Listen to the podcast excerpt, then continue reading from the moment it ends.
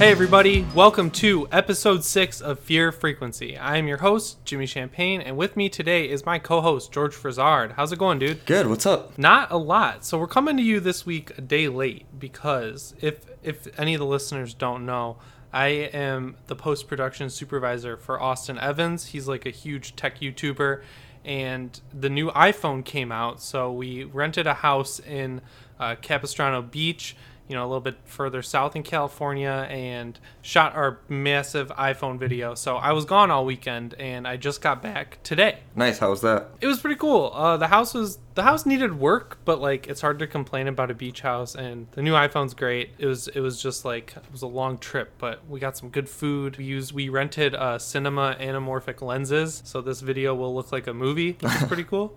nice. Um, so yeah, that that's why we're a day late. But we have a huge, huge, huge show this week. So uh, we we have some some great news. We have a movie review, and then we also have an interview with Joe Lynch, the director of Mayhem, which, if you remember from a couple episodes back, is my favorite movie of the year. George really liked it. Uh, Mayhem comes out this week, November 10th. You can download it. I think it'll be in limited theaters. You should download it. You should watch it. You should give it all of your money because it's awesome.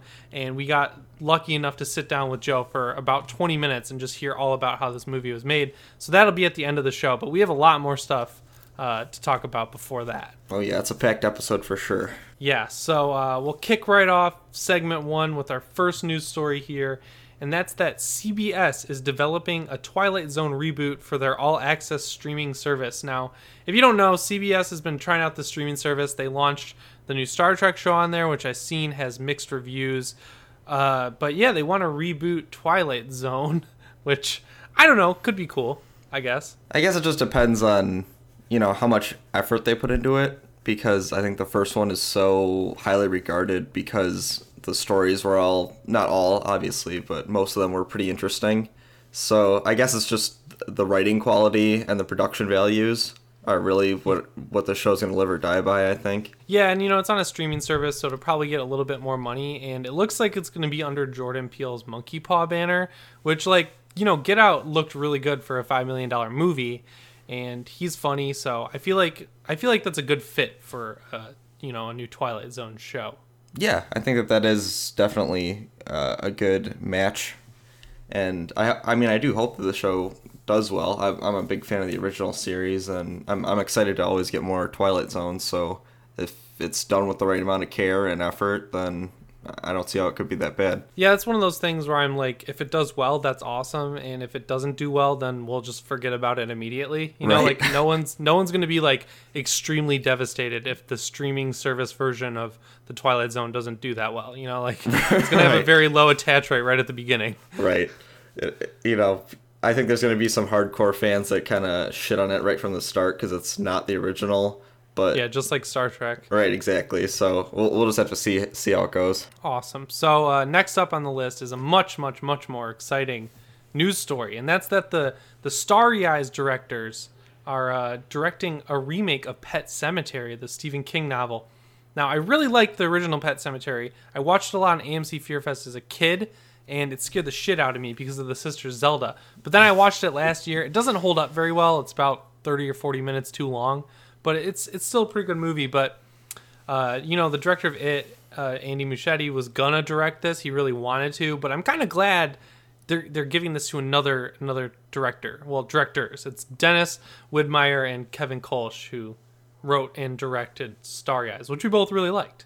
Yeah, I, I thought Starry, Starry Eyes was uh, really good. It was kind of an interesting story, really unique, and I mean, I thought that movie was great, and I think that you know the people who are if they're directing Pet Sematary, I don't, you know, I, I have full faith that they'll do a, a good re- recreation of it. Yeah, I feel like you know, like Andy Muschietti would be a good choice, but you know, the cool thing about the Stephen King stuff is it's really hard to get burned down on it, burned out on it, because even though all the stories are connected, they're all very different.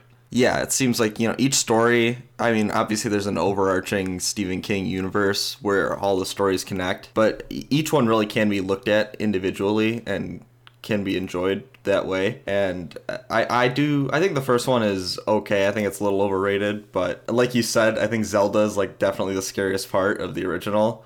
So Yeah, I'm I still have nightmares about that. yeah, that was just pretty horrifying imagery, and I think that these do that this duo could definitely do some really creepy stuff with that after seeing what they did in Starry Eyes. Definitely. I mean, Starry Eyes is just a great movie all around. I feel like it fits that perfect like middle ground between head spacey it follows type horror and you know like actual gory, scary, like actiony horror. It's like right in the middle and it has a little bit of everything for everyone, but it does have a pretty interesting plot. It's about a girl who you know she's trying to make it in LA and she lives with a, a bunch of girls who are also trying to make it out here as actresses and she sells her soul to the devil which owns the devil owns like a movie production company called Astraeus Pictures and uh, it, it gets pretty crazy pretty quick. It's it's it's awesome. Yeah, we didn't know it was a documentary until this year when the whole Harvey Weinstein thing came out, but yeah you know what? It's a pretty good metaphor for Harvey Weinstein and I guess Kevin Spacey so. Yeah, so you know, That's that's bad. Objectively. Uh, so then, moving on, uh, we have a good good news here that horror, the horror movie, the business has made 1.1 billion in revenue at the domestic box office. So that's not that's just like theatrical horror movies this year have made 1.1 billion dollars. Says the New York Times. That's pretty cool. That's a, that's a lot of money. Yeah, I, I think this year was a particularly good year for horror. It was obviously the biggest horror movie of the year theatrically. I, I think that had a, a big part of you know pushing this this figure up to a billion this year. But it, is cool to see that this genre got such a infusion of cash this year over previous years. Like this was definitely I've heard more people talk about horror, and there's been more interesting horror movies coming out now than def- than has been in like the last few years. Definitely. definitely for sure. And you know we had it we had split we had uh, get out. There's just an annabelle creation. I feel like there it was like you know the nintendo switch has a new big game every month. I feel like we've had a new big horror movie to look forward to every month. And for the most part they all turned out pretty good. Like even jigsaw which i'd say is in the you know the the worst half of the list still turned out okay for what it was Yeah, I mean, it, it's like true to the series, which at this point, like the last two or three movies were all kind of that style of like over the top ridiculous. But I mean, I think that made a ton of money, and it was on pretty much a shoestring budget. And I I think people are just really into the genre right now, and we've actually been rewarded for going to the movies with pretty good horror movies this year. Yeah, seriously. And Happy Death Day made 48 million. Somehow 47 Meters Down made 44 million, which is hilarious because you could watch that movie on YouTube for free for over a year. Um, but people didn't know that, so then they went and saw it in theaters. I really like Split a lot. I thought that was great. Happy Death Day also, I think I mentioned, I thought was amazing. Get Out, uh, I don't want to say vastly overrated, but I feel like pretty overrated in terms of a horror movie. Uh, I, I I liked it. I don't think it was amazing, but um, that was pretty good. Split was just cool because you know M Night Shyamalan's on his winning streak, so that's nice to see. Yeah, I haven't seen uh, Split yet, so I have to check that out. But Yeah, got to see that. Yeah, uh, I, I forgot that Get Out even came out this year. I thought that was like late last year, so I think it was like January. It was, Yeah. like, really early in the year. Yeah, I think you're right. And that one definitely had a ton of buzz around it. There's no question that that made a ton of money. So Yeah, it came out at a good time. yeah. So between that and it, those are probably the two biggest heavy hitters this year for that that one billion dollar mark. Totally. And then um, our next one involves Jason, and so I think you should handle this one. All right, so the Jason Goes to Hell director says that Jason canonically is a deadite from Evil Dead. This is like a double edged sword situation, totally, because that's really cool on its own, but then it's like it's tied to Jason Goes to Hell, which is a really shitty movie.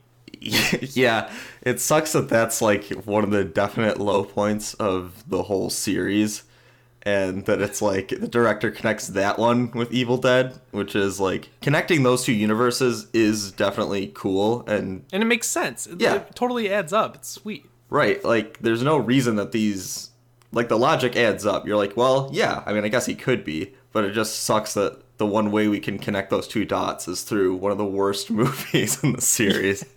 Yeah, so director Adam Marcus, he talked to Horror Geek Life, which I've never heard of them. Uh, he said, I wanted to create a mythology for Jason in this movie because it had driven me nuts as a viewer. He explains, uh, sh- she, as in Pamela Voorhees, she makes a deal with the devil by reading from the Necronomicon to bring her back her son. And this is why Jason isn't Jason; he's Jason plus the Evil Dead. That make that that's like that totally adds up. I mean, you could even tie that into Pet Sematary if you really wanted to. Uh, what they ended up doing was they hid uh, Necronomicon in Jason Goes to Hell. It's it's in plain sight. It's not really hidden. They just can't. You know, it's different movie companies, so they can't directly say like, "Oh shit, it's the Necronomicon." but Yeah, it, it's it's cool.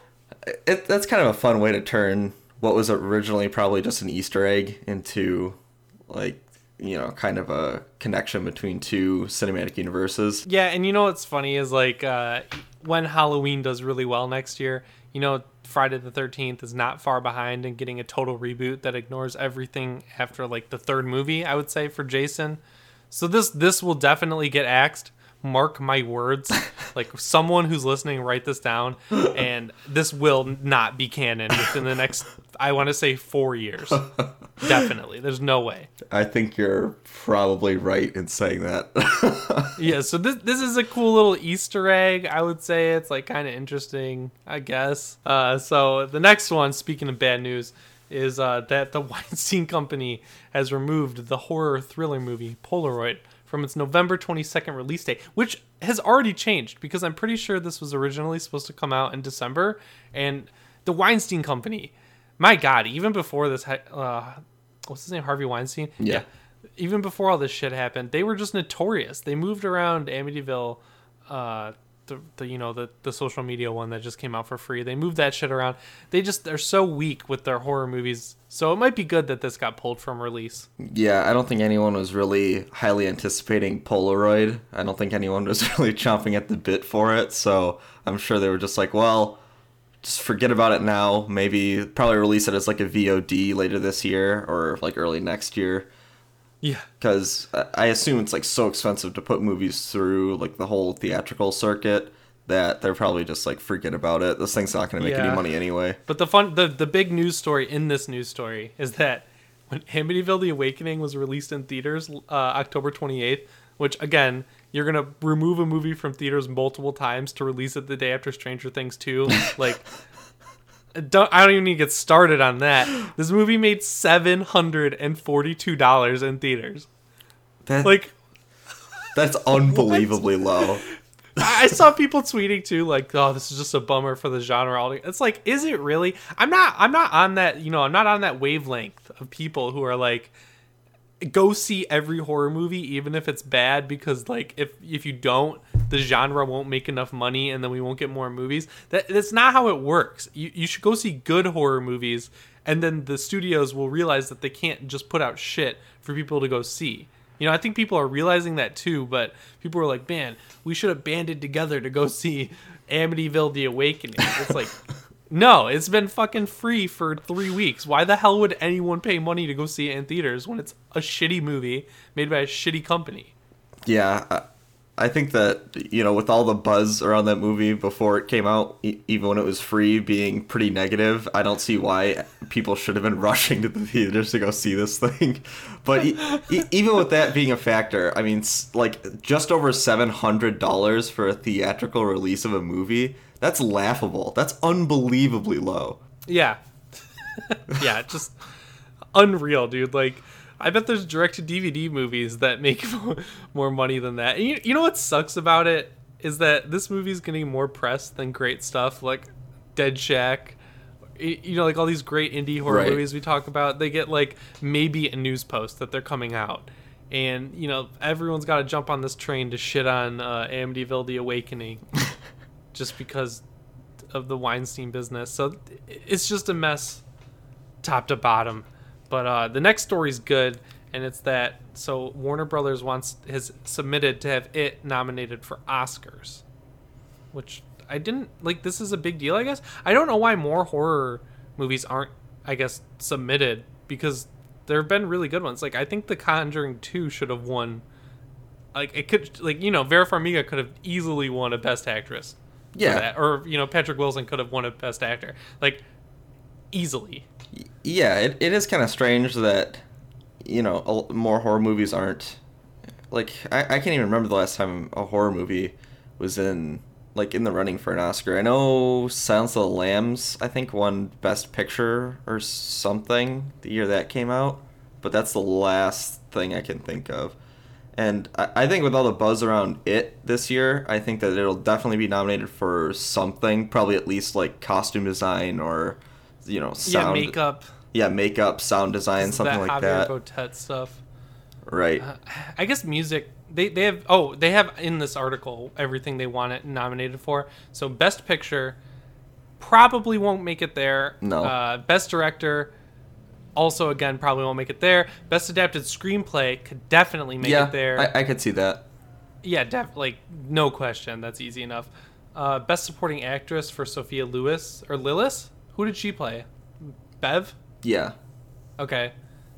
Probably She- won't win. No, but she was good. Yeah, she was great. Um, best cinematography, uh, I think that that has a serious shot there. Like that's that movie was blocked really well. Yeah. Best production design, lots of practical effects. It got knocked for CGI a lot, which I think was well deserved. But I think there were some really good effects besides the CGI. I, I, I I thought some of the CGI didn't look great and kind of took me out of the movie at some points, but I, I think it was just inconsistent. yeah, Like, some of it was great and some of it was not. So it made the not great stuff look worse. right. So there was definitely points where you would see like some effect and just kind of be like, uh, okay, like I, I don't know if this really works like at this moment when it did like a little while ago. So I don't know. I, I it probably won't win for that. That movie's not out on DVD yet, is it? No, no, definitely. Okay, not. so I totally heard a radio ad on Halloween that was like, "Go see it for Halloween," and I was like, "Where? Like, bitch, where? Like, where am I supposed to go see this movie? It's definitely not in theaters anymore. It came out in September, and it's not on DVD. Like, what the fuck do you want me to do?" No, I, de- I remember that campaign going around, and I think they did like another big push for that movie oh, around they Halloween. Put it back in theaters. yeah, like I saw promoted tweets for it and stuff. Like, Oh, I didn't.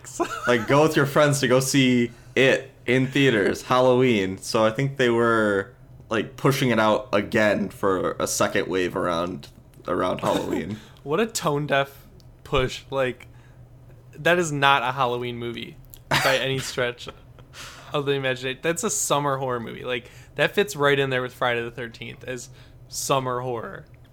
yeah, I I think that you know they just thought that it was a horror movie, so naturally Gotta milk for- it for all it's worth. Right. it's gonna work on Halloween. So I guess So uh, next up is best film editing. I mean, any movie could win for this. I think. Like you only notice editing when it's bad, and I feel like it's very rare that that happens. I feel like I've noticed it a lot this year, but I don't. Like I don't, I don't think I noticed it uh, in a landslide amount. Uh, best costume design could definitely win. for yeah, I, I think for I think Skarsgård should win for like Oh, yeah. the care like all the Pennywise like makeup and everything. Yeah, slap all those idiots in the face who are like, he's not, he's not scary. it's, it looks like a clown. it's like he's a fucking clown. Uh, best visual effects, easily could win that. Yeah, there were some really good visual effects in that. Like I think that the like the Georgie scene when he's Oh, yeah. puts his arm in the sewer. I think that that is a great. Spoilers. I mean, the book's like forty years old. Yeah, who cares? I saw like people on YouTube. Like if you go look at any it thing, it's like someone please rip this and post it to YouTube. It's like everyone wants to see that one scene for some reason. Uh, Yeah. and then we have best sound editing slash mixing, which like sure, yeah, I- and why not? Throw it in there. best best makeup and hairstyling. Pennywise, dude. Yeah. that's some good makeup and hairstyling. Best original score. I don't think it stands a chance there. No, I think that there's probably some like a few, you know, original movies that are coming out this year that are like Oscar bait that'll probably win that. Too bad there's not a best Stephen King adaptation. Give it like two win. years with all these Stephen King adaptations coming out. That'll be a new category at the Oscars. Yeah. So then we have another it news that I'm like rec- I'm adding adding in right now because I just saw it on the website uh, that I was reading from. Jessica Chastain wants to play Beverly in It Chapter Two. Uh, people were like you know, there's a campaign for this to happen right alongside the campaign to replace Kevin Spacey with Kevin James in House of Cards. but I think this one's more important. Uh, Jessica Chastain, who I think would be a really good Beverly, just saying. She's like, well, I love Andy and Barbara. She told this Screen Rant. She worked with them on Andy's directorial debut, which was Mama, which is a really shitty movie, his first film.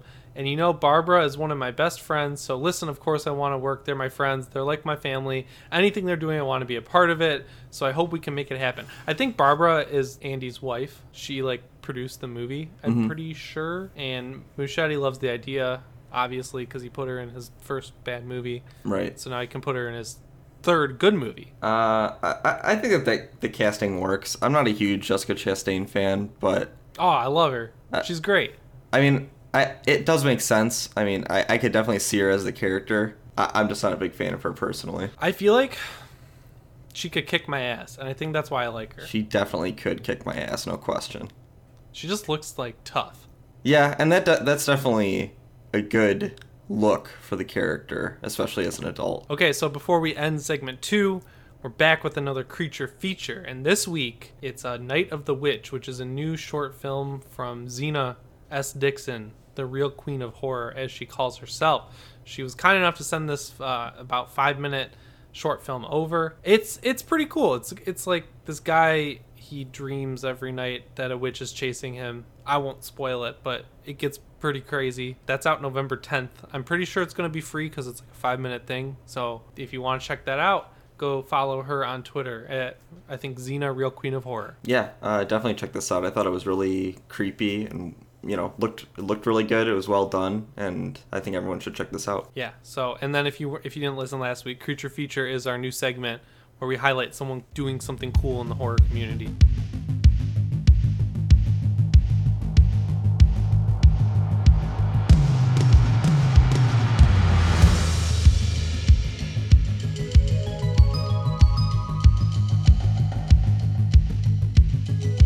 So we're back from our quick break with segment two, and this week we're going to be talking about Bad Match, which is written and directed by David Chirchirillo. And if that name doesn't sound familiar to you, he wrote uh, Cheap Thrills, which is a great movie starring Pat Healy. It's about a guy who gets paid to do progressively more disgusting and horrific things, and he's competing with Ethan Embry, and they get money every time they do it. It's pretty, it's pretty cool.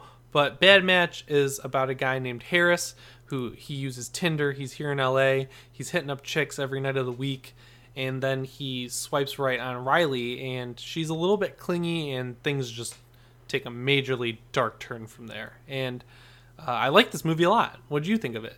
Yeah, I thought it was actually really good. Um, the plot, when you start it, seems kind of simple and kind of played out, I guess. Something, you know, that you've seen before. But mm-hmm. I, I think the way they integrate the like the fake Tinder is interesting because it's a lot like the normal, like the real life Tinder. It's just Tinder. Yeah, I mean it is just but it's Tinder. called like Match or something. It, it looks terrible in the movie. Like I thought, it just like the graphic design of it was pretty bad. yeah, it doesn't look good, but the way that it functions and the way that the people talk about it within the movie is just exactly the same as Tinder, and that that works. I mean, obviously, because they're just pulling something that exists in real life and just naming it something else. Yeah, so this movie it looks a little cheap. Like, you know, it's it's not gonna blow anyone away for best cinematography or like anything like that. But it's totally saved by its writing and its acting. The writing is just so good. The way they talk about, you know, tactics on Tinder and the way that uh, Harris is using Tinder and the way that people respond to him, that is just straight out of reality and not in a cringy way. Like it's relatable and funny and it's not even just like it's not making fun of it. It's just telling it how it is and it works totally. Yeah, I think the writing here is really strong, really true to life. I mean, there's even a character in the movie that is uh, like Har- Harris's arch enemy on over Xbox, who's like this kid he talks to when he's playing Gears of War with him, and he's like, Yeah, even that was just perfect. right, like he's trash talking the kid, and the kid's like trash talking him, and that all sounds like I've definitely met people on Xbox Live that talk just like that kid. Yeah, and it's like a kid where you, you think you're cool and you're you're gonna get some witty joking on him, and then he just goes, "Oh yeah, well I fucked your mom, suck my dick." Like, it's like you can't win. Right. It's like it's like typical kid that's just like you know, had his first little bit of freedom by being able to talk to strangers online. this is another movie where the the director is trying to get you really hard with a big twist and unlike I think every other movie this year that we've talked about so far that does the big twist thing, I did not predict this one and it was not for a stupid reason that like I never would have guessed. It was just a really good twist. I thought that there was going to be you know something by the mm-hmm. way that the like the third act was playing out i thought there was going to be some kind of twist but i was trying to figure out what part of the story could be like who could it be like kind of a who done it mm-hmm. thing and then once the actual ending was revealed i was I, that was like my, the last thing on my mind definitely didn't expect that and the ending is dark i'm like so, so dark so dark it's so dark. Like you'll never guess it. It's unguessable. So like I'm not gonna talk about it. But man, as it unravels, it's just fucking amazing. Like it's so good. It's so well written. It's so well paced that this movie it just took me for a ride, man. Like start to finish. You know, like sometimes when I'm watching movies at home, I pick my phone up. I'm on Twitter. You know, I, I did not touch my phone for this entire movie. It never gets boring. It never drops the pace and I think that's partly because Jack Cutmore Scott, the guy who plays Harris, he just rules. He's just a great actor. He's funny. He's like charismatic. He plays the role just super well. Yeah, I mean, he's really likable. He has a cool job. Gets with a lot of girls. You know, he seems like a nice guy for the most part. He's got. Good... It's it's bizarre how his, how much his like the place he works is just like my old job. It's like an agency. They go. He takes a girl to like one of my favorite bars around here, Button Mash uh, he takes a girl. He takes one of the girls there, and then the restaurant they hang out in throughout most of the movie. I just went there like two weeks ago, so that was just it was surreal. It was like felt like watching a documentary. Yeah, uh, I think that everything felt really genuine and realistic. Uh, I mean, even even towards the end when things kind of ramp up, I never really lost a sense of realism. I was never watching it and being like, "Oh, this is so like this completely." There's never a point where I was like, "Oh, this totally takes me out of the movie." I thought that the the writing, the pacing, everything was really good, and the ending is something you won't see coming. I think that's just a great movie overall. Yeah, so Bad Match is out now. You can rent it on VOD services. I did a quick Google search just to see you know if it's in theaters anywhere because it did they did the thing where they say it's getting a limited theatrical release but then you're like is it? Is it really? It is. It's it's in a lot of theaters. Uh, so you can you should definitely see that in theaters if you can because i'm sure they'll get more money out of it but this is one that i think will definitely end up on netflix but you should definitely buy it like or rent it before it goes on netflix. Like david Chirchirillo, this dude deserves your money. Yeah he made a great movie. If you haven't seen uh, cheap thrills check that out as well Oh and, yeah, Cheap Thrills. Yeah, so good. I definitely give Bad Match a recommend. Yeah, hard recommend. Like solid three point nine slash four out of five stars for me. Yeah, I think that's pretty fair rating. Yeah. So uh, before we move on to our third segment, which I am so stoked for, uh, I just want to you know quickly go over everything coming out this week because it's another one of those weeks where just a ton of stuff is coming out uh, in terms of horror movies and games. So I'm pulling up my calendar right now. So uh, this Friday, uh, November 10th, we have I Remember You, which is a movie that we'll talk about next week.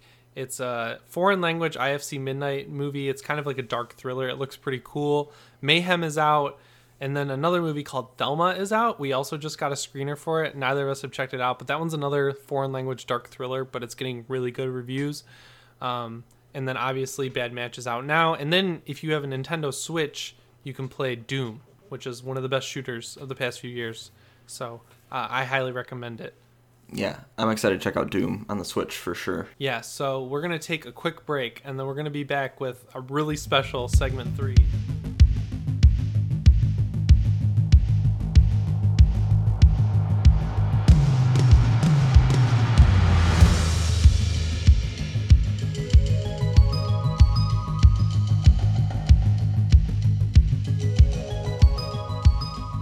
All right, so we're back with segment three, and before George takes the floor here, I got to introduce this one because it's kind of a weird story how this all came about. I surf Amazon Prime a lot for horror movies because they just have a generally much better selection than Netflix. Uh, they have some great stuff on the free Prime and also to rent, which Netflix obviously you can't rent movies. But something that I noticed in the horror section that was popping up a lot was these movies called A Haunting in Blank and I would see them, and then one caught my eye, and it was called A Haunting in Saginaw, Michigan. So as you know, George is from Michigan. I'm from Michigan, but I'm living in LA. I was like, I gotta check this out. because this looks terrible. and I was pleasantly surprised. You know, they're, they're not great. They're very hit or miss. There's about eight of them, and they're they're it's like a much higher budget episode of Ghost Ghost Hunters or Ghost Adventures on the Travel Channel. It comes out once a year, and it's from a rapper named Prozak, who's from Michigan. Oh yeah. And the, the weird thing about it, as if that's not weird enough, is that every one of these movies focuses on a place in Saginaw, Michigan, which is not a big place. So if you believe, like, a lot of it's obviously faked, but if you believe in the ghost stories, Saginaw, Michigan is a gate to hell because there are like at least nine of these, eight or nine of these movies, I want to say, and uh, some dark shit happens. But the the scariest one by far is a haunting on Dice Road, and as as fate would have it, a haunting on Dice Road two was showing its premiere at the Temple Theater this past weekend. So we sent George out to go check it out. So you you can take the mic now, George. Tell me all about your experience watching A Haunting on Dice Road 2. Well, just to start this off, uh, the only one I'd seen before seeing this was Dice Road 1. So I think that was the sixth in the series. I'm pretty sure this one that just came out is the seventh one in the Haunting Okay. series, the Haunting cinematic universe. And uh, I thought that that was actually really creepy. I was like scary. genuinely scared by that movie. There's a lot of moments where I was like, you know what? I don't need to watch this anymore. This is like way too creepy for me. There was a point where I you even- watched it in pieces, right? yeah, I had to turn it off at one point and come back to it the next day because I was too creeped out by what was going on. and uh, I, I really did like that movie. I think that's definitely worth a watch for anybody who has uh, Amazon Prime. W- one thing that's really unique about these movies is they're basically just a group of like ghost hunters, a knockoff like uh, of the Ghost Hunters show, but they just do things in Saginaw, Michigan, which is bizarre enough as it is. Yeah, can this- you explain what Sag like give give us some background on Saginaw? Like what is it? Like what kind of town is it? Is it big? Is it a city? So I, I haven't spent too much time in Saginaw. The only time I'd ever been there really was just for this premiere. And so Yeah, this I've was at the there either. downtown in the Temple Theater. And I mean, it reminded me of like any like halfway decent town. It feels kind of like a Pontiac or like uh it, it's just kind of like there are Like people Oxford. Right. It's like there are people there, but you can tell there's not really like a ton of activity that goes on. It just kind of like exists. It's just kind of like basic. Like if you were to put it on the scale, it'd probably be like a five or so on just like general activities going on. But for some reason, it's just extremely, extremely haunted. Allegedly. Allegedly. This, I had no idea this was such an event in Saginaw. So I went the second night. They did two showings, uh, like a the first a Friday night showing and a Saturday night showing. As I was pulling up to the like to the theater, I I was like an hour or so early for the showing. I think it started at doors open at eight, I think, and I got Okay. there like right around eight, and then I think it started at nine. And so I got there like pretty much right when the doors were opening, and there was like a line coming from the theater, like down the block. There was like police in the street directing traffic. They had What? the whole. The, I'm telling you, they had spotlights outside the theater. Oh my god, I love it. I didn't know any of this. I love it. But I mean, the theater itself, the Temple Theater, was packed. I'm telling you, this was the. I went the second night that this movie was showing, and it was packed. I don't think there was. If it wasn't sold out, it was extreme. It was like 90% sold out. This thing was full to the gills. Like before the movie started, Prozak came out with his like a small section of his crew, and he was like, "Okay, who's been here for all seven years?" People were like, "Whoa!" Like there are people that have been coming to this every year, annually, for seven years, and have seen these movies in this theater for seven years. He he actually, when he came out, he did a thing where he was like, "Who's in here for seven years? Woo! Six years? Woo! Five years?" He counted down to like four. That he was like, "Okay, I can keep going, but you guys understand what's going on." He's you know, you gotta ease your ease yourself into the situation with these Saginaw folk. So how much how much did this cost? Like what was the package you you got with this? So Like, there were two packages. One was the VIP, and that was seventy-five dollars, and Okay. that gave you kind of a lot. kind of expensive. That gave you uh, like like a select seat, I guess, in the upper balcony, and I think you got drinks and food, and the you got to go to the after party. Did you didn't go to that, right? No, I just did the. I'm sure it was wild. Yeah, I just did the basic package, which was twenty twenty one dollars, or it was twenty one dollars or twenty eight dollars, some somewhere between that. And that got you just a seat in the general admission, which is like the lower floor, and a copy of the movie on DVD. Awesome. I mean, I looked for it on Amazon. It's not there. And then just for everyone's reference, seventy-five dollars for the VIP package.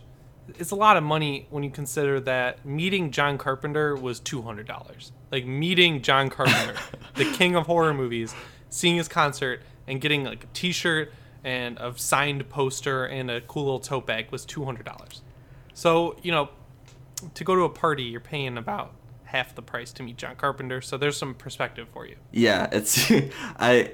It seems like there's a little bit of uh, uh, discrepancy on what you're getting for the price you pay between those two things. Dude, he, God, he must make a killing.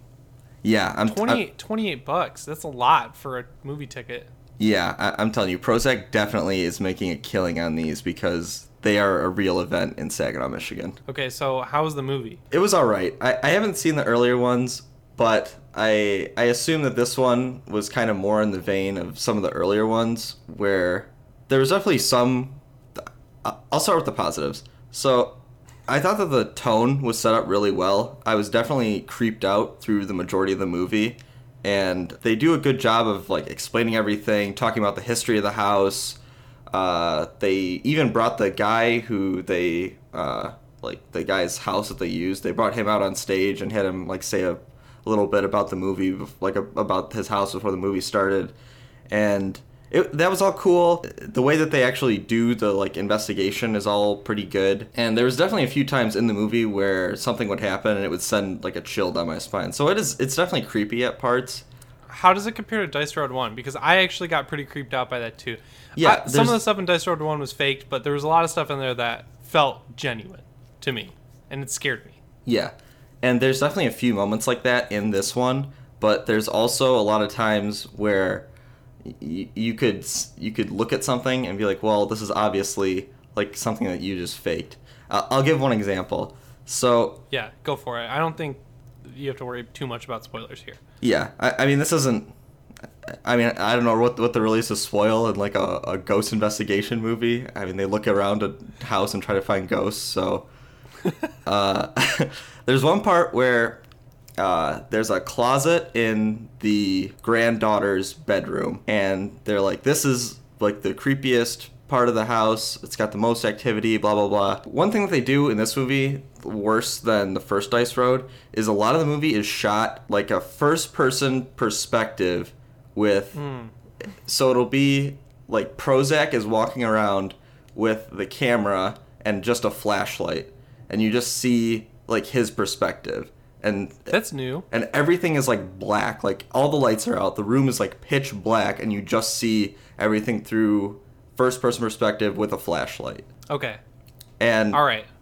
so there's definitely that works in some parts. It definitely like raises the tension in some moments. And so there's one part where he's going through the granddaughter's bedroom and she has all these little like dolls on her desk and they're all facing forward, like facing towards the door, like where you walk in. And so he walks into the closet and he's like, you know, trying to provoke the ghost. He's like, "Hey, it's me, your boy." He's trying to like provoke the ghost and then he like kind of turns around, he comes out of the closet and then you can hear like something going on on the other side of the door and then he tries to pull on the door and it's like locked now from the inside Okay. and so then he turns around and he's as he's walking out of the room he realizes that one of the dolls on the desk has been turned around Oh, I don't like that. but the thing about this is if you were if you wanted to like show that something happened with that doll, you could have used the night vision camera that they set up in the room that they show you earlier in the movie and show that the that the doll turned around. because there's a shot earlier in the movie where it's a night vision camera set up in the room looking at the back wall and you could have caught the like doll being turned around if it was turned around by like an entity or not a human being. And they don't show that. They just show prozak walking past it and being like whoa this is turned around. And then it's like then it shows the clip from earlier of him walking by the desk in the first person with a flashlight. It's like you see in this scene, the ghost was like the doll's facing this way, but now it's facing so show the, the other rest way. of it. It's like why don't you show the wide shot of the room that would show the doll being turned around instead of just oh, showing? Oh, come on. like that was And, uh, did they do the thing where when they replay stuff that happens, do they replay it five times? they'll do the thing where they like slow something down or like zoom in. There there's definitely a few really creepy moments. Uh I mean, a lot of the stuff like could be faked, but if you if you go into the movie kind of buying into it, kind of just, you know, watching it Yeah, having fun. Right, just watching it to like enjoy the like a, an episode of Ghost Hunters, basically. Then I, I think you'll have a good time with it. And there was uh, there's definitely some some creepy stuff going on in that house. Yeah, the, you know the first Dice Road for as much fun as we're making of this, that some stuff happens that I don't think I don't want to make fun of them, but I think some of the stuff that happens in the first Dice Road to fake it would be astronomically out of their budget Yeah, that they have for this. So I I feel like that kind of just I don't want to say proves it, but some of the stuff was definitely real. Like a guy gets pushed off a second floor and falls on camera, like on his back. And there's no way anybody's like gonna do that just for shits and giggles. Like th- he falls about eight feet onto his back. yeah, and I, I think if we were to if I were to compare how haunted Dice Road One's location was to this one, I would say that the first Dice Road is like ten haunted for sure. No one should live there. Stay away from there. I think this place is like a like a four haunted. Creepy stuff happens. I wouldn't want to stay there myself. The the actual things that they catch on tape are way less scary than they are in the first Dice Road. One of the creepier parts. Oh my god, I forgot about this. So there's one part where uh, Prozak they talk about this. There's two closets basically that are like the problem areas of the house, and one of the guys is in one of the closets, and then he's like, you know what, this is like too. Like, I feel like too creeped out being in here. I'm not gonna be in here anymore. I'm not com- like I'm. I'm not gonna be in the closet. And then Prozak is like, well, it's up to me then. I have to be in the closet. And, And then- yeah, he says it just like that. If you're listening, he he is not a good actor at all. It's it's hilarious. There's a part. I'm just gonna talk about this really quick. Sorry. Yeah. There's a part in Dice Road One where he goes in the basement and he sits in the tiniest little stool and he has this tiny, tiny little table next to him with a single candle on it. And he starts like trying emotionally to talk to the ghost. He's like, "If you died in here, please leave." I- I'm glad you brought up the candle because this is something I forgot. It's for the first like 15% of the movie. Instead of Prozak using a flashlight, he just carries around a candle. I mean, he's a big dude. He's like probably like six foot, six foot eight, six foot nine. He's a big, he's a big boy. Yeah. he holds. These, he does this in the first one. He carries around this tiny ass little. Kid. Yeah. So you see like a first person shot of the can like it's like his arm holding the candle as he walks around the house. And that was just like really weird. It was like why would he have a candle when we know there's flashlights? But I digress. So there's one part where he so he's like I'm going to go in the closet. He goes in the closet and then uh, one of the guys like come walks by the room and sees him and he's like, "Hey, Prozak, what's up? Are you okay?" And he's like, "I don't know what happened in there. Like I had to get out of there. It was too scary. It was blah blah blah." And then he takes off his hat and there's like scratches on the top of his head. What? Is he bald? Yeah, he's a bald Oh, He's a Oh, bald wow. guy. So he takes his hat off, and there's like this little like scratch in the like on the very top of his head that's like bleeding. no way. So That's nuts. yeah, it's there's definitely creepy stuff that happens, and it, it's it's well done. I think that it's it's fun if you are into the like ghost hunting genre and you want something to check out. I think that it definitely fits the bill. And uh, I, I I mean it's I would say if you want to be generally scared, watch the first one. But if you're just looking for something like a little more lighthearted to just like throw on in the background or something, I think this one's a fine choice. I'm I'm gonna watch it as soon as it's on Amazon Prime. Like I'm all in on this shit. And if you're the kind of person who's like, you're entertained by the idea of ghost hunters or ghost adventures, but you can only handle it annually. I think this is like they pack as much into the one episode of this movie series than that you would get in a whole season of Ghostbusters or Ghost Adventures. You know, like Yeah. a lot of shit happens. So if you can only handle it like once a year, this is this is a good way to go, and it has higher production values than a TV show for sure. Yeah, uh, they definitely are making a lot of money off this series, and they try to put it back into the movies, and it shows. And they're all, you can tell they're all like friends, and they all kind of like doing it. And it, Uh huh. I, I don't know, I, I think it's kind of cool to see like a group of independent ghost hunters doing something like this every year. I think it's fun. Yeah, seriously, and uh, I'm I'm definitely gonna go and try to see the one that comes out next year. I think that'll be a lot of fun. Yeah. I'm, I was really bummed I couldn't go to this honestly after finding these on Amazon Prime, and then I tried to find the poster for a haunting in Saginaw, Michigan, to ask if people had watched it, and it showed like the Temple Theater. November 6th. And I was like, oh, I wonder if they're doing one this year. And then I went to the website and saw that they were. So next year, I'm going to do my best to be there. Hopefully, they get this one before Halloween.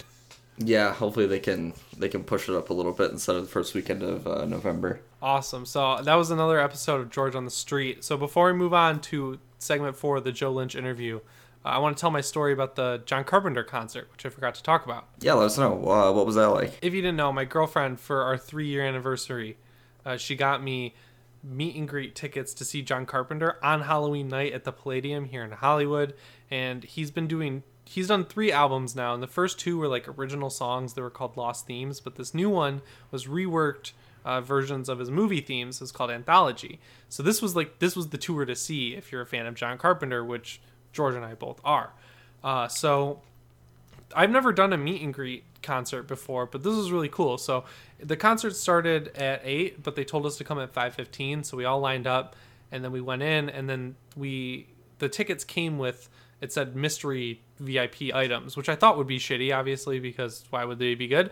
But it was a tote bag that had the like logo for Anthology on it, which is kind of sweet. And then it's also came with an exclusive T-shirt with the Thing logo on it. It's a tour T-shirt but because the way they did the merch for this tour is you could buy a shirt with the, one of the movie logos on it, but on the back it said like John Carpenter's anthology. That's actually so we really got an cool. exclusive one that you can't get uh, in the merch booth. So that was really cool. And then it also came with this signed poster that's 11 by 17 and it's not like a printed signed one he like signed them all and it's got michael myers in the ghost sheet when he's wearing the guy's glasses Oh, that's awesome. and it just says Halloween. It's so cool. And then we lined up, and then it was it was really quick getting to meet him. But you just walk in, you shake his hand, and then they take your picture. But he was like the nicest guy. I was like, I'm a huge fan. It's really good to meet you. And then my girlfriend was like, uh, she was like, "Hey, thanks, thanks for, thanks for meeting us." She was like, he was like, "Thanks for meeting me. Thanks for giving me your money." and it was, it was an eye-opening experience to meet him because we we've talked about these news stories before where he says stuff like, "Yeah, they can remake my movies. They just as long as they're paying me." And it sounds kind of like snarky and jaded when you read it, but then when you meet him and hear the way he talks, he's just like a goofy guy, Right. And you can tell that he's just joking. So that was really cool. And so then we got to take our stuff back to our car and come back, and we got to get in a special line where we got to go in before anyone else. So we went right up to the front, and um, so he has a full band. It's he's he's on the like he's not lead synth because he's you know he's like 68 years old. Right. He's on the like backup synth, but his son is the lead synth guy. So that's really cool. And then he has a drummer, a rhythm guitarist, and a lead guitarist. And he played stuff from every movie, which was awesome. Like all of his big ones and some of his more obscure ones, like Village of the Damned, which I know a lot of people don't like that movie, but I really think it's cool. Uh, and he had a screen behind him where they would show clips of these movies and he's just like a goofy guy. He's really funny. He was dancing to all his music. He was throwing up the devil horns every five minutes. That's awesome. yeah, yeah. And it was like really, it was really cool to be up front. No one was really moshing. And the the one thing though that just kind of sucked was that there are four people that somehow managed. Like one person came up and they were like, "Hey, can I scoot in next to you?" And I was like, "Yeah, sure, why not?" Because I'm not a dick. And then they turn, they scoot next to me, turn around, and call five more people which I turned around and they were like, "What is this spot taken?" And I was like, "Well, yeah, one person has to cut in here, and there's there's five of you, so like don't be an asshole. Basically, it's like what I'm getting at. And they were like, okay, yeah, whatever, dude. And then of course the entire time they have their phones out and they're filming the whole concert, which is just it's not necessarily a pet peeve. It's just I don't get it. If you, five people are gonna go to a concert to film it, just send one person to film it and then watch it on your phone because they were watching the concert through their phone. You know, you're not watching the concert. Right. It's just it's fucking stupid. And he kept looking at them from the stage because he didn't have like lights on him, so you could see them, and he was giving them the stink eye. But they were all it was five of the fucking stupidest idiots on planet Earth, I guess, because they didn't they didn't figure it out. But other than that, it was really cool. Um, he's he's pretty funny. He's good at playing, you know, the simpler stuff, and his lead guitarist was fucking awesome. Yeah, it sounds like a cool tour. I definitely want to check them out. Uh, I know it's coming to Michigan like relatively soon, and it's pretty cheap, so I'm gonna try to go to that when it comes to town around around my area. Dude, yeah, it's twenty bucks. Like you can't beat it. Right. For, it's John Carpenter. It's awesome, and the merch. The I don't ever say this about concerts because I merch is usually shitty. If you want some cool John Carpenter shirts, like go to this. Bring like 150 bucks because each shirt is 30 bucks. I got three shirts and a set of pins. Like it's all so cool. The the merch is not tacky at all. It's all really sweet. Like my favorite thing I got was it's a T-shirt with the Statue of Liberty on it, but then the Statue of Liberty is wearing Snake Plissken's eye patch. Oh, that's awesome. yeah, I was like, this is just too cool not to get. And they had they had just a ton of cool stuff. So if uh, he's he, this was the beginning of the tour, so he'll probably come through a lot of towns in the U.S. And uh, you know, it's it's it's going to be a rare thing to see him play actual movie themes instead of original music. So I would suggest checking that out. So with that, we're coming to the end of the show here. Uh, we're we're gonna close it out, but remember to stick around for the interview with Joe Lynch. He was amazing. I think this is a really cool interview. He tells us some stuff that he hasn't, I don't think, said before to other people about Mayhem, which he loves to talk about it. And thankfully, he said he'd come on the show in the future. So if you if you want to see that, make sure to tweet at the show at Fear Frequency or at George Frazard or at Jimmy Champagne. Make sure you mention Joe Lynch. He's at the Joe Lynch and let him know that you want him to come on the show because we'd love to have him on. He's a great dude and Mayhem's a great movie. So uh, you should stick around for that. It's about 20 minutes long. It's it's a great interview. You listened to it, right, George? Yeah, I thought it was really interesting. A lot of cool insight into you know this this movie, which again it is out now. People should go watch it, get it on VOD, and I mean he's you know he's known for more than just this movie, so he's kind of kind of big, and I think a lot of people are going to be interested in what he has to say. Yep, he's he's a great dude. So before I close this out, make sure you go over to iTunes. I'm gonna harp on this again, and rate us. It doesn't even have to like. We're not gonna tell you rate us five stars, but if you like the show, it helps out if you go rate the show. You don't even have to review it, and if you're really feeling nice, you could review it and uh, share it with everyone you know. We really want to turn this into a big thing because we think we have something pretty cool here. Uh, you can follow me on Twitter at Jimmy Champagne, and you can follow the show at Fear Frequency. Where can we find you, George? Uh, you can find me on Twitter at George Frazard and on Instagram at Georgia4. Radical. So that is episode six of Fear Frequency. Remember, next week we will be right on time on Tuesday. It was just a really busy week. But as always, you never know who might be listening.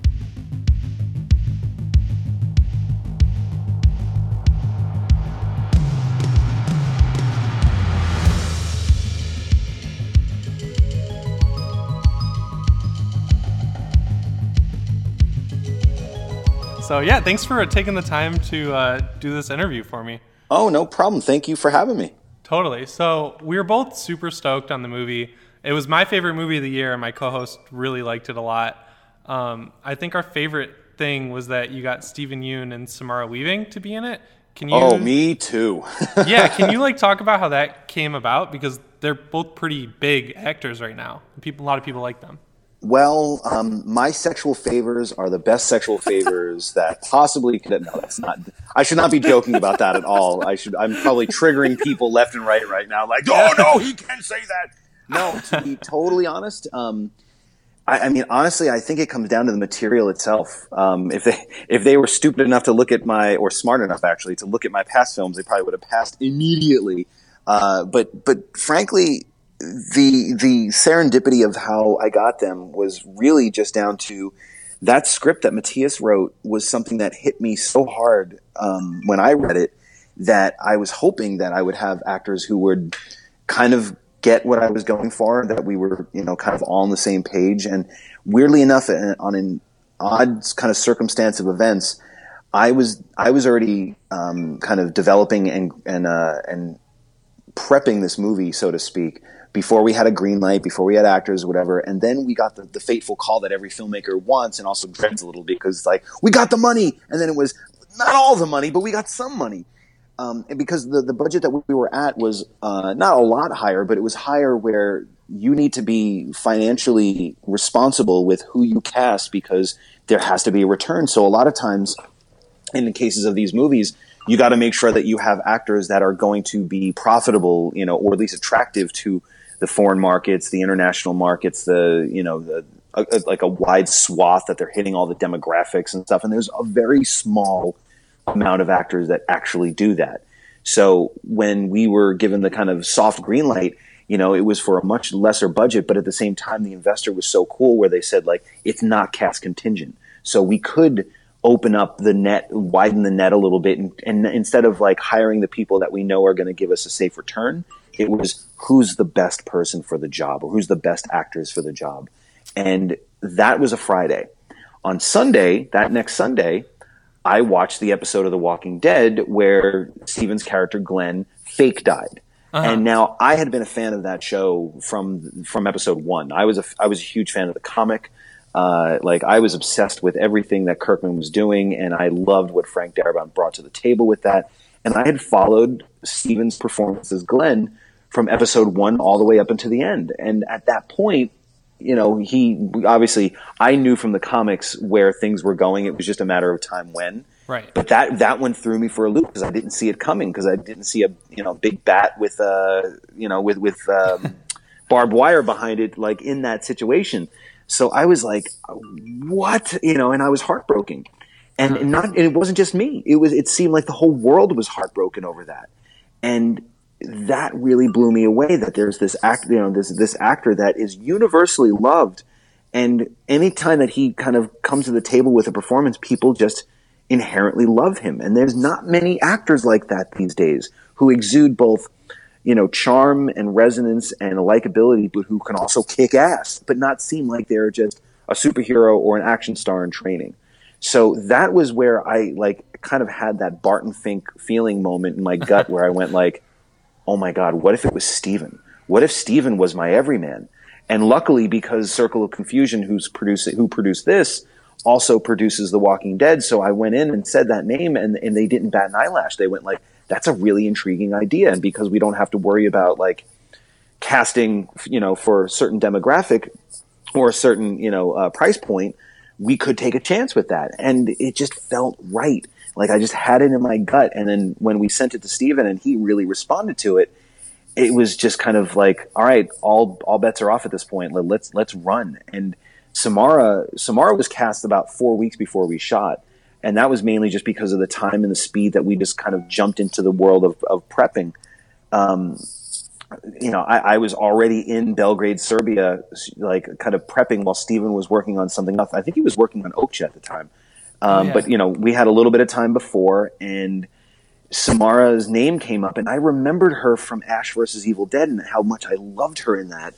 And you know, I, I was up for the babysitter for like one hot minute, so I knew that script really well. And when they told me that she was the one who was playing the babysitter, I was like, oh my god, whoever that actor is who's doing that part, she's got to be fearless, and she's got to have like crazy charm and energy to kind of flip the switch on the audience. So we ended up doing the the it wasn't even an audition. It was more of like just a kind of meeting over skype. And within five minutes i just knew. I was like oh yeah we're going to definitely be good friends you know during this process. And you know the big fear that you always have with with a movie that's considered like a two-hander where you have like okay these two are kind of be kind of my heroes throughout the whole film you pray that they get along. And if if you're really lucky they really like each other and that there's chemistry and within five minutes of them meeting at, at like a dinner a couple days before we shot, where we kind of brought them in, you just knew. You just you had that feeling, the same feeling I had, that Barton Fink feeling that I had when I first thought about Steve, when I first thought about Samara separately. It's like you just knew, like, and then it's their charm and their chemistry that really does carry the movie. Yeah, totally. And I think there's that one scene where they talk about their music taste. I think one of the big reasons that worked for me was because they have so much chemistry. And I remember you said at Beyond Fest that that scene you kind of like improvised it. I think. Yeah. Or can you talk about that a little bit? Because I, I know a lot of people that seen the movie love that scene. Uh, it was something that was on the page.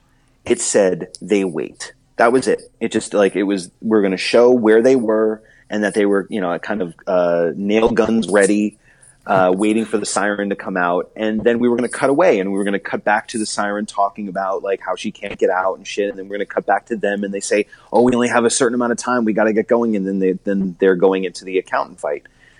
There's so, there just felt like there was something missing, and because we were about halfway through the shoot at that point it was a love fest. I mean, it was as hard as it was to make that movie, and it was as expedient as we were, and how sick everybody was. You know, just you know, being having colds and flus and everything. We were all just like at the midway point. We were just like, ugh, you know, like we were, we were hurting. But thankfully, because everyone got along so well, we had a little bit of time the night before we shot that scene, which was going to be first up, say on that Friday. On Thursday night, like my DP Steve Gainer was smart enough to go, you know, what would really kind of help us hit the ground running tomorrow to make our day is if we go upstairs now, just you and me and my grip department, and let's block out that scene so that we set the lights up now so we don't have to wait for the actors in the morning or they don't have to wait for us. We can just kind of be ready to shoot. And I thought, of course, any any chance that I can get to like shave off some time that can buy me some time later, I'm all mm-hmm. fucking for it. And it just so happened that the van that was transponing them back to the, their hotel wasn't there in time. So they were like, well, we got some time to kill. We'll just go upstairs instead of you using stand ins. We'll do it. I mean, all we have to do is just stand there. So who gives a shit? We'll just hang out some more. So we all go upstairs and I just throw out, I throw out to both of them, look, top three bands go, top three bands go. And I quickly realized that they were not talking as them, they were talking as their characters and their responses. And I, I, I like as a director, you just go mm, catnip. Mm. Like that's the sort of shit you you want, you know, that you're praying for that they would do that.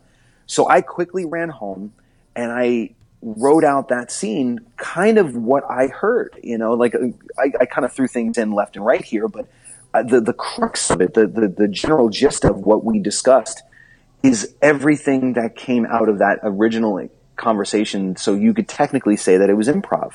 So I came back the next day with three and a half pages of, of dialogue. And in most cases, most actors go, ugh, or I can't do this, and they run back to their trailer. Thankfully, I had two actors who were so attuned to getting that happen, having that happen to them because of TV. Because on TV, things change at the drop of a hat. Like, you know, the day before, an hour before, the minute before, they're changing stuff. And, and they were trained – to be able to roll with the punches. So Steven and Samara both looked at the pages and went like, "We got this," especially since they're reading dialogue that they said the night before.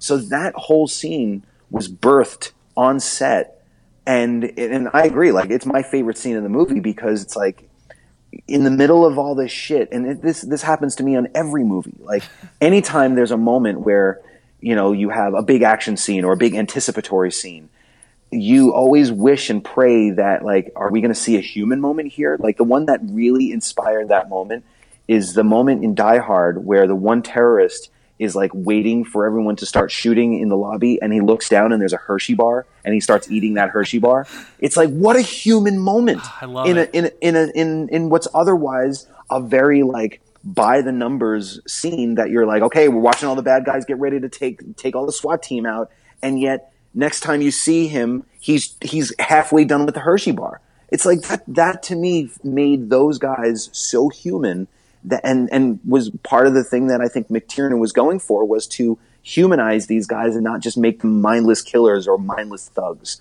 And I wanted to do the same thing here. And I think that's a turning point for the movie because it makes you realize, like, okay, these people are normal people too. They they have the same likes, they have the same dislikes. They they quote risky business. They say they love Dave Matthews Band. Like you don't get that moment very often, both in movies but in, in tropes like these. So I wanted to take advantage of it, and it was also a scene that I go, if it doesn't work, I can cut it. No one would remember it. No one would be, you know, worried about it otherwise. It doesn't, it does not forward the plot at all, at least at first. And then when we started, when we put it in and we loved it so much, and then my jo- my editor Josh decided he thought it would be funny one day and throw in Dave Matthews Band later on, thinking like, well, we'd never get this, but it'll it'll make Joe laugh. And then it did make me laugh, and I went, "Fuck, dude! I kind of have to put that in the movie now. It's so good."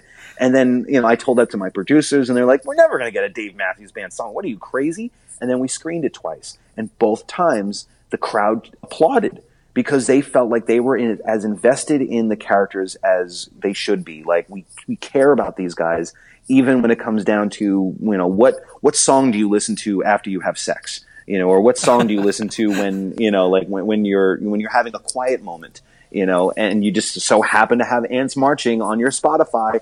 Boop, here we go. Let me set the scene it just it made it made everything feel so real for me and for them. So it, it's it's really one of the most gratifying things out of the whole mayhem experiences that that scene would have never happened if I didn't have this perfect storm of a van being late, a crew that was cool enough to let you know to let us do this thing to kind of help us make our day, and two actors who were just so game and so on it and so knowing of their characters that they were we were able to generate this thing like we incubated it and executed it all from the the kind of love and passion that that came with making this movie. Awesome. Yeah, that's that's just such a cool little story. I, I had to bring it up because I loved hearing about it so much after that screening.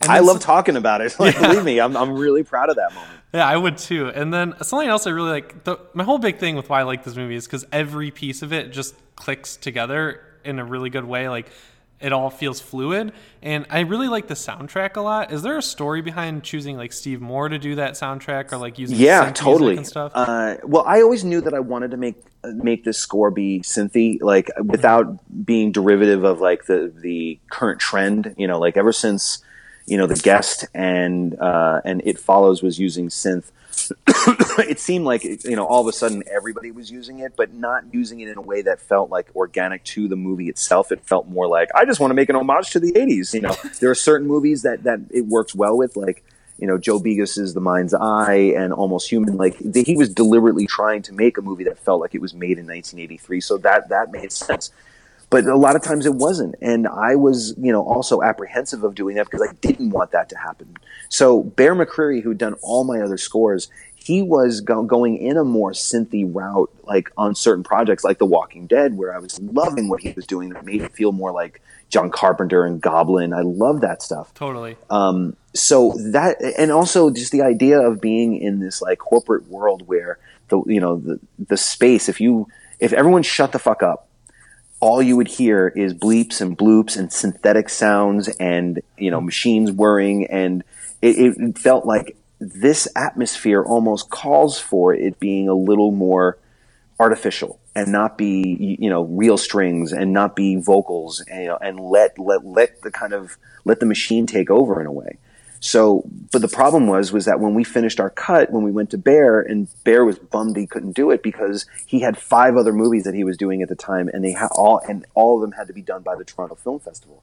Damn. So I was like, "Fuck, dude, what are we gonna do?" And then within an hour, Josh Ethier, who edited the movie, who also worked on Joe Begos's films, who also employed Steve Moore. Now, I am a huge fan of his band Zombi and have been for, you know, up to that point, almost 15 years. So I was, it was always in the back of my head, like I love Steve Moore and I love the stuff that he did on the Cub score and the, the guest score, but it never really, it, I just never thought of it. And Josh is like, dude, why don't we just call Steve Moore up? I can get him on the phone now. And within the hour, so I went from losing my composer to gaining a new composer in 60 minutes because we got on the phone with Steve and Steve's like, "Oh, dude, I love your stuff. Like, I would love to do this. Like, I, I'm I'm in New York, you know, so I'm like, no problem. So we did the entire score over Skype and email over the course of like two weekends, and it was Damn. one of the most gratifying work relationships I had ever had.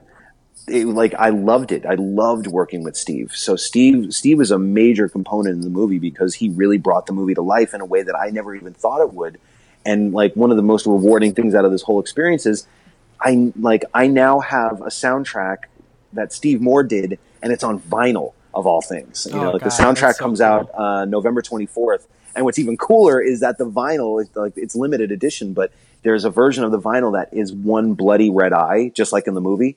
So it's like like that that's that's awesome. So you know whether it's the Steve Moore score or all the other music that we have in the film from you know the the old school Rossini uh, classical track to Faith No More to Dave Matthews Band and all that. Like the fact that I'm able to have all of this in the tapestry of the movie. I mean, it's very very much reflective of my tastes, but it just felt right, you know. And, and we kind of went with our gut with every decision, even down to the music, and it just felt like it was the right thing to do.